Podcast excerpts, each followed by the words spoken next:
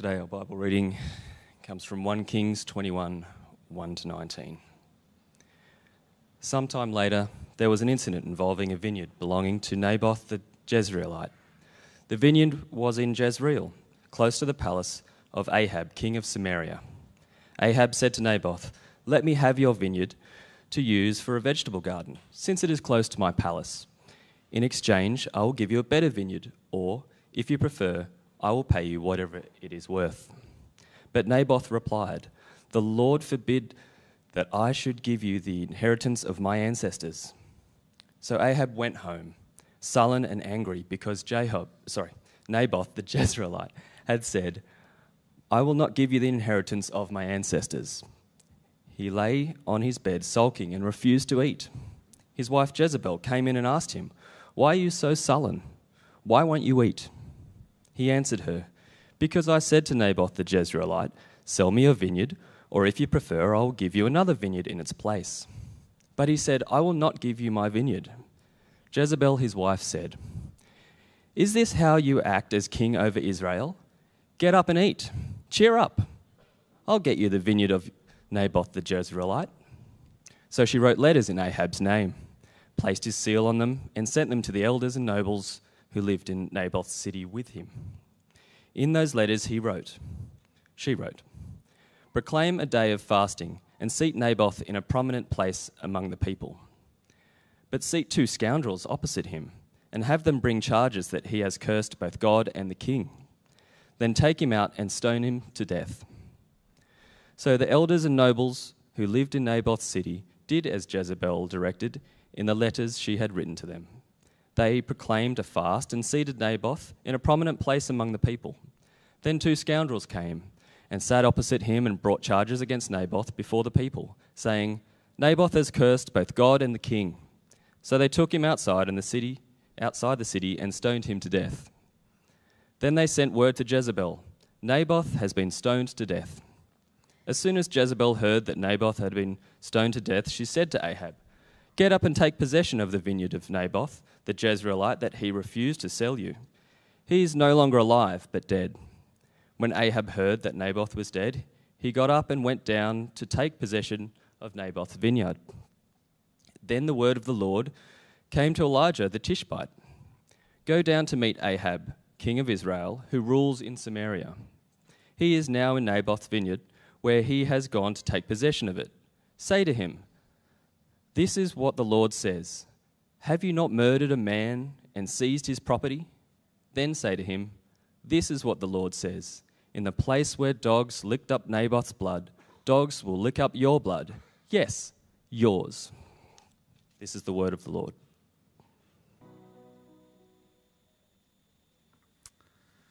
One of uh, my favorite things growing up, unsurprisingly, was holidays not a big surprise, hopefully. Um, but one of my favorite things about holidays was actually the kind of holidays we went on, and that was we went on a lot of road trips. So we spent a lot of the time in the car. Now, with small children, I kind of wonder why my parents chose to go through such hell. But uh, one of the practices that we did do was uh, we played audiobooks. Uh, maybe you have done this with your children or, or do currently do it. And one of my favorite ones was um, The Dawn Treader, uh, a book by C.S. Lewis, part of the Narnia series, and uh, a great tale and adventure of a ship in search for lost nobles, these kings that um, were uh, Prince Caspian's fathers. Uh, that were faithful and true and have been lost at sea. And so they search out and go on this quest. And just as a young boy, um, particularly a young boy who spent a lot of time growing up sailing, you know, my mind just was captured by this story. And towards the end of the trip, there's the tale where they approach the darkness. It's talked about as the dark island a darkness into which they sail where they can't see the end of the ship. A darkness so thick that they don't know what is to come. and they hear crying out, and so they pull up alongside the screaming and the crying, and they find a man who calls for their assistance, and they pull him up on board. And as soon as he lands on the deck, he calls out for them to fly, to flee, to get out of this place, this place where dreams come true. And what happens is the shipmates start to go, This is where dreams come true? Amazing, incredible. Why are we fleeing? And he responds, He says, No, no, didn't you hear me? This is the place where dreams come true. All dreams. And it says, in a moment, every shipmate was silenced. And then they scrambled for the ropes and the sails and the oars. Why? Because each remembered dreams, fears, and anxieties that they had that they couldn't bear to face.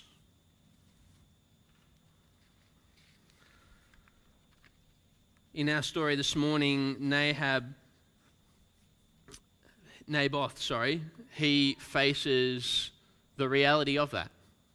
He kind of faces the worst of nightmares coming true around him. The king, meant to be God's representative, comes to his summer house next door, looks and sees Naboth's vineyard and says, I want that. And he says, I will give you a fair price for it. More than that, I will buy you a better vineyard if you want. If you so choose it, I will get you a better vineyard. And we don't know a lot about Naboth, but we, here's what we do know. He responds to Ahab in verse 3 saying, The Lord forget, forbid it that I should give you the inheritance of my ancestors. See, what he's referring to is when they first came into the promised land, God divided up the land between families and tribes so that there wouldn't be civil war. So that everyone would have kind of a fair and reasonable kind of part of the land and resources, and there wouldn't be these kind of power dynamics or kind of thieving, and kind of that everyone would be looked after.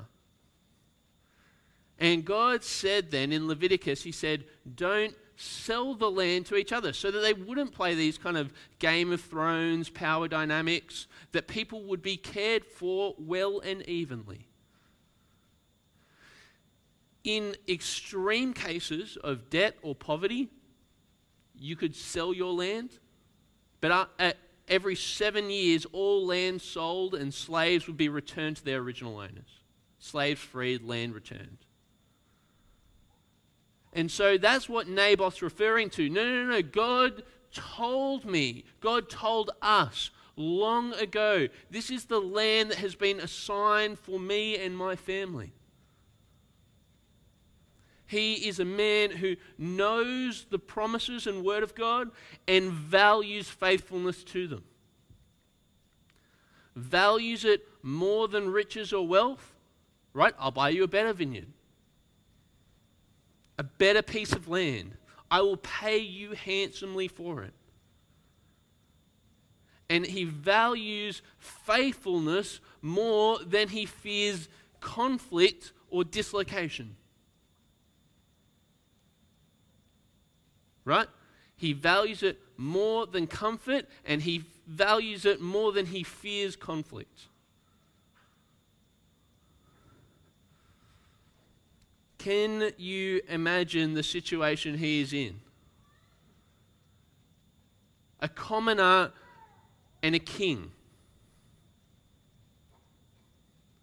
You maybe have had disagreements with your neighbors. I know, some of you have told me about it. Here's where you get off lightly your next door neighbor isn't a king.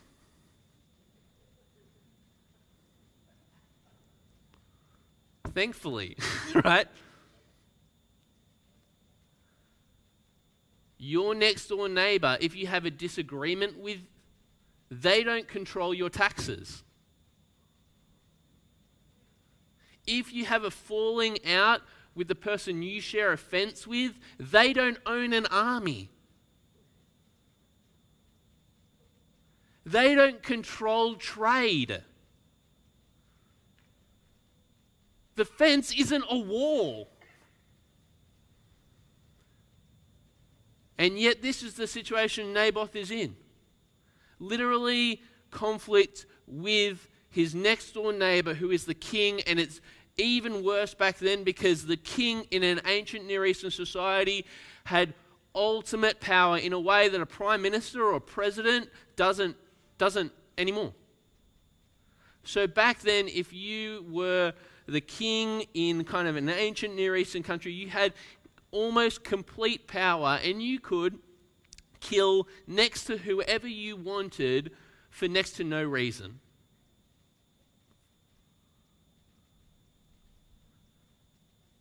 So if somebody didn't please you, if somebody annoyed or frustrated you, you could just click your fingers and they would be taken away. You don't have to give a reason. Someone gives your four year old a recorder. Gone. Let them listen to that recorder for every day of their life, right? And yet, despite all this, Naboth says, No, no, no, the Lord forbid it that I should give you the inheritance of my ancestors. He knows the conflict that's coming, right? He's not ignorant of what's happening. What's fascinating is Ahab's response, right? Ahab goes to his bedroom, and I heard some of you laughing at this, and I think you're meant to laugh at this, right? In the passage, it's it's kind of comical. He goes back to his bedroom and he's kind of having a tantrum, a little bit like a six year old, just on his bed going, Naboth wouldn't sell me his land. I'm not even going to eat anymore. It's like, this is why Jezebel comes in. She goes, Are you a king? Like, are you a king or are you a toddler?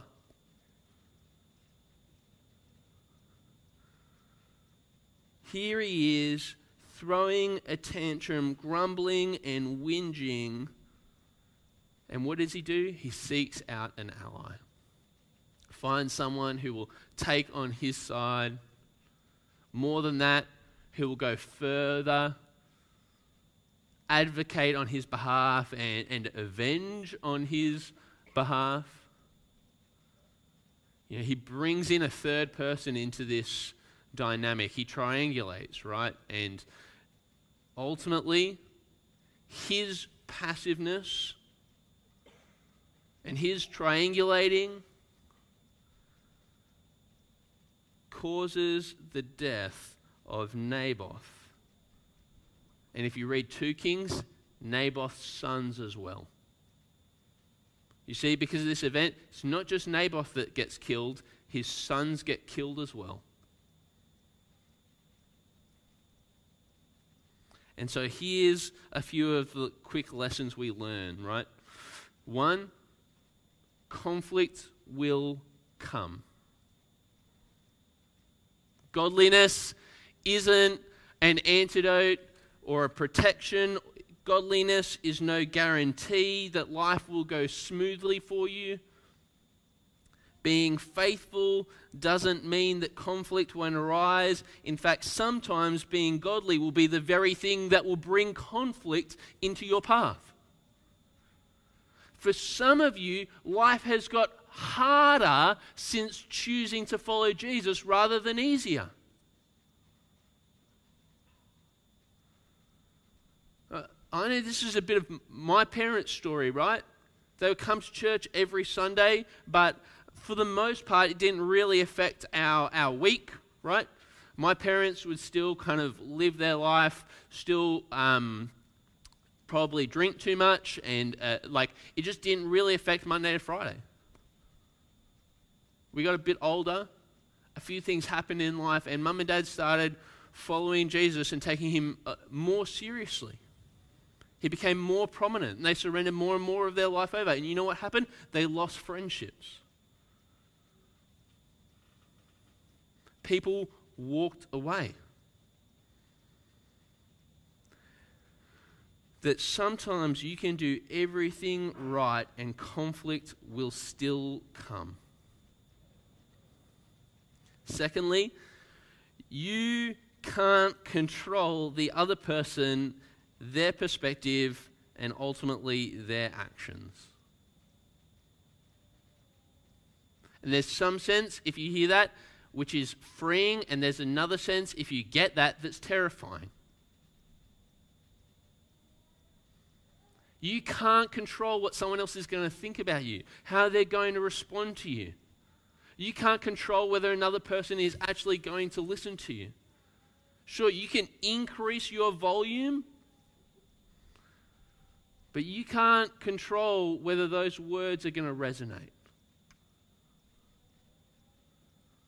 In your marriage, in your friendships, in your church relationships, you can't control how the other person is going to respond, how they're going to think, their perspective. You are called to be responsible for how you think, for responsible how you act. You are responsible for you being a good friend.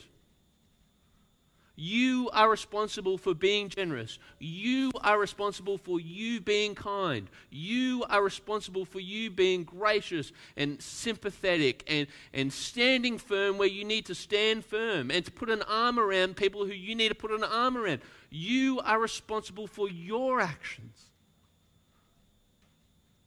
And you can't control how someone else is going to respond or act. You need to think about what can you do under God in this situation.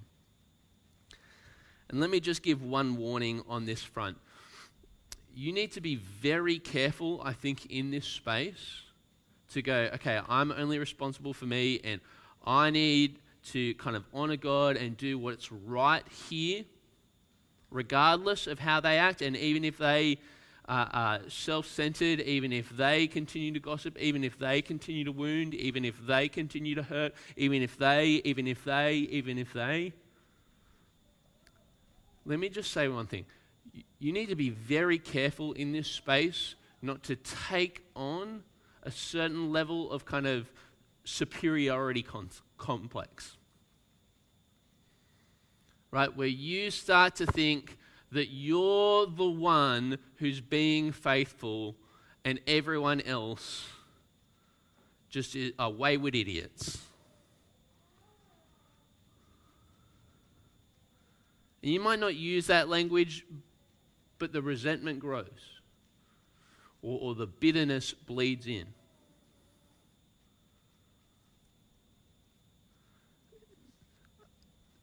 Even 10 years after reading it, I'm still struck by what Dietrich Bonhoeffer says when he says, When a brother or sister sins against me, he's talking in our church relationships. He says, When a brother or sister sins against me, is it not an opportunity for me to give thanks that that brother, that that sister is saved not by their own works or merits? But like me, by grace alone.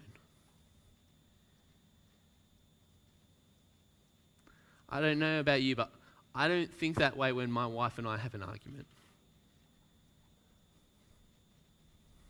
I don't think that way when I have conflict in friendships. I don't think that way when I feel entitled. I don't think that way when I feel hurt and wounded or betrayed. I don't think that way when I reach out for alliances in a triangulating manner.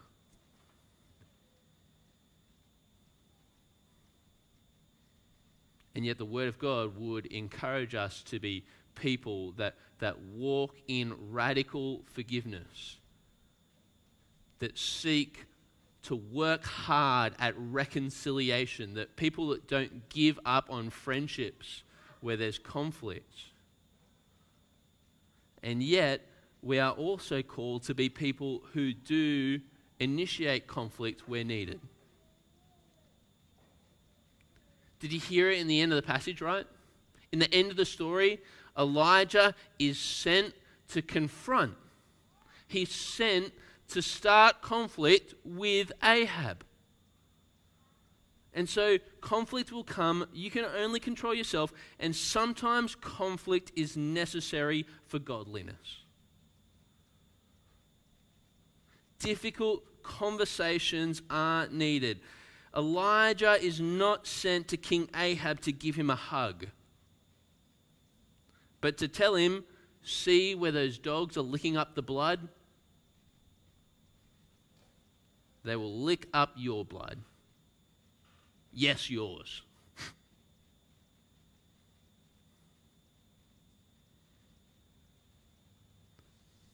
you know how you know how King Ahab actually responds? He put, repents and puts on sackcloths and ashes. And this is the crazy thing.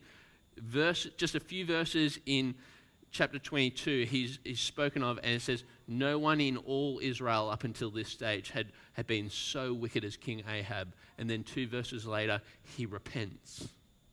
And God says he will relent from his judgment against this man. Why? Because Elijah has, in the right and proper way, understood that conflict is necessary where the word of God directs it. And so, what are we to do? What are we to do in this world where we actually can control such so little and where power and oppression and conflict are so prevalent? What are we to do when we find ourselves sailing into the darkness? In the place where our dreams, our fears, our nightmares are becoming a reality.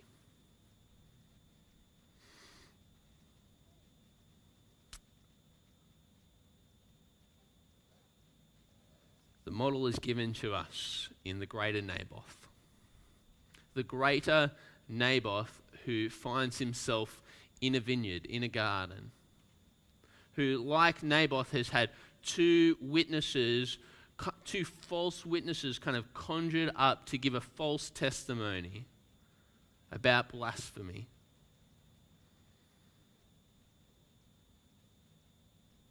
And how does the greater Naboth, this one Jesus, how does he deal with the corruption and the conflict? And how is it that he deals with his own fears and with his own anxieties. Have you ever thought about the fact that Jesus has deals with anxieties, that he feels these fears, he knows those that crippling overwhelmedness. How is it that he deals with it? He prays his fears. In religious circles, uh, there's uh, usually the way you deal with anxiety is by pretending it's not there.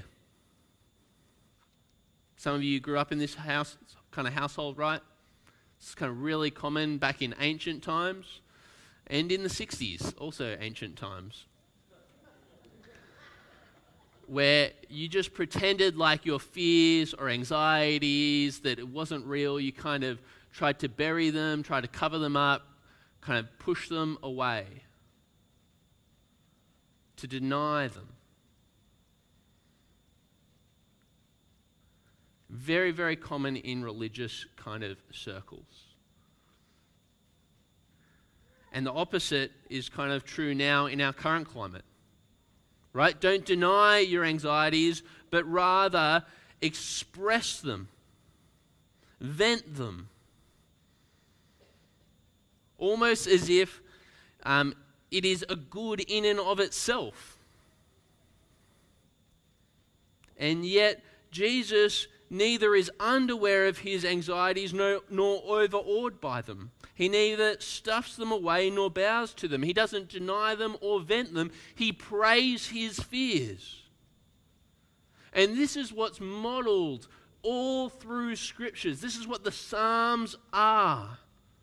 They are people praying their fears, people praying their anxieties, people praying their tears. People bringing their tremblings and their worries and their concerns, their, their dreams, and all the darkness that that is, and fears that that is, and bringing them before God and praying them and just kind of laying them out, giving them oxygen before the foot, before the feet of the King of Kings. Kind of holding them in his presence to cast our anxieties on Him and bring them before the one who controls the winds and the tides. This is what we sung earlier in the service, right? Jesus said that if I fear, what? I should come to him. No one else can be my shield. I should come to him. You know what that is? Psalm 3. A psalm of anxiety and fear. And in the midst of it, he says, You are my shield surrounding me. Jesus said, that if I fear, I should come to him.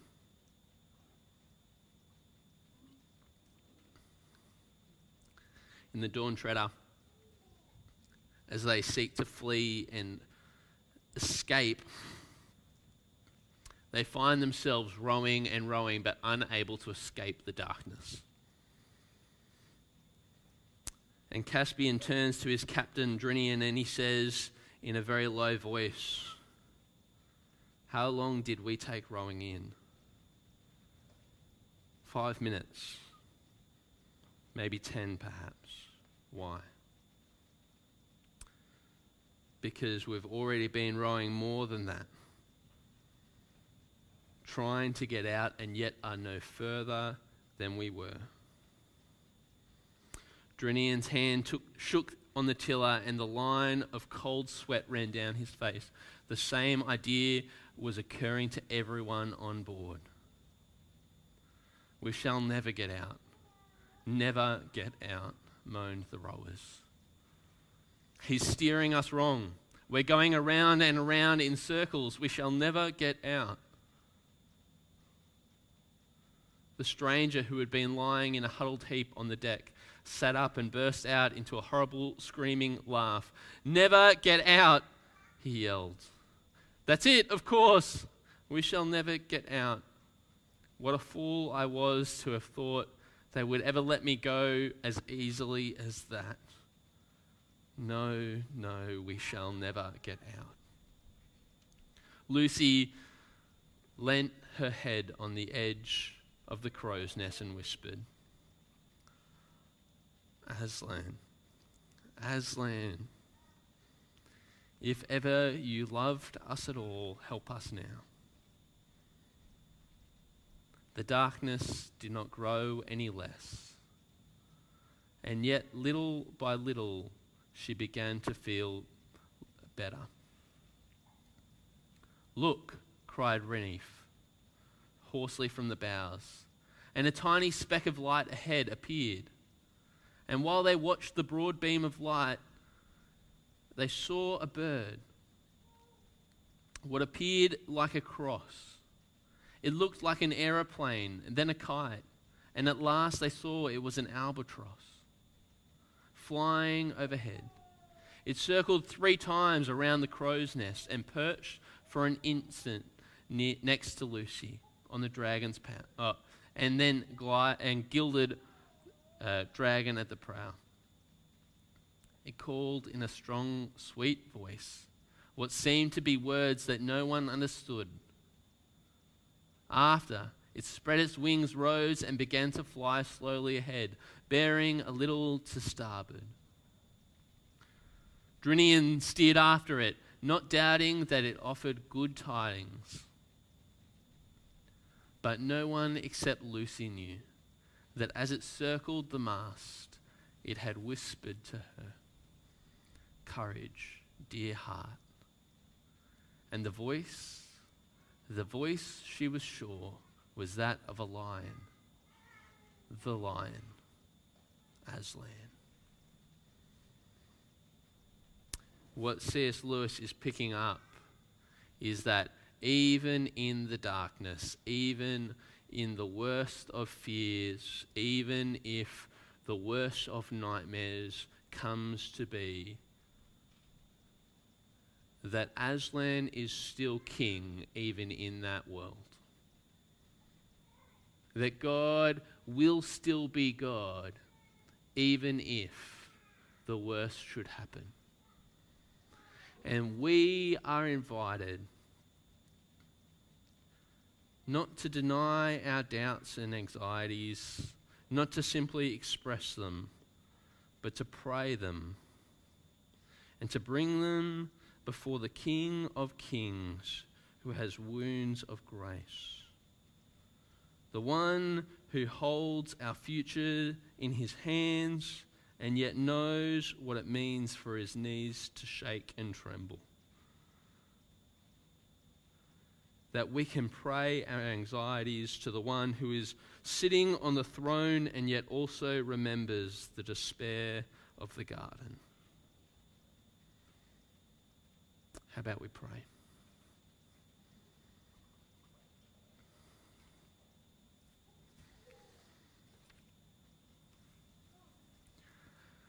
Our Lord and King, we ask now this morning that you might still our souls that you might calm our fears from the conflict that is to come, from the uncertainty that is ahead. We pray that we might that we might be those who entrust ourselves to you. And we pray that you might help us in our weakness to follow in the pattern of your Son. We pray this for the glory of Jesus. Amen.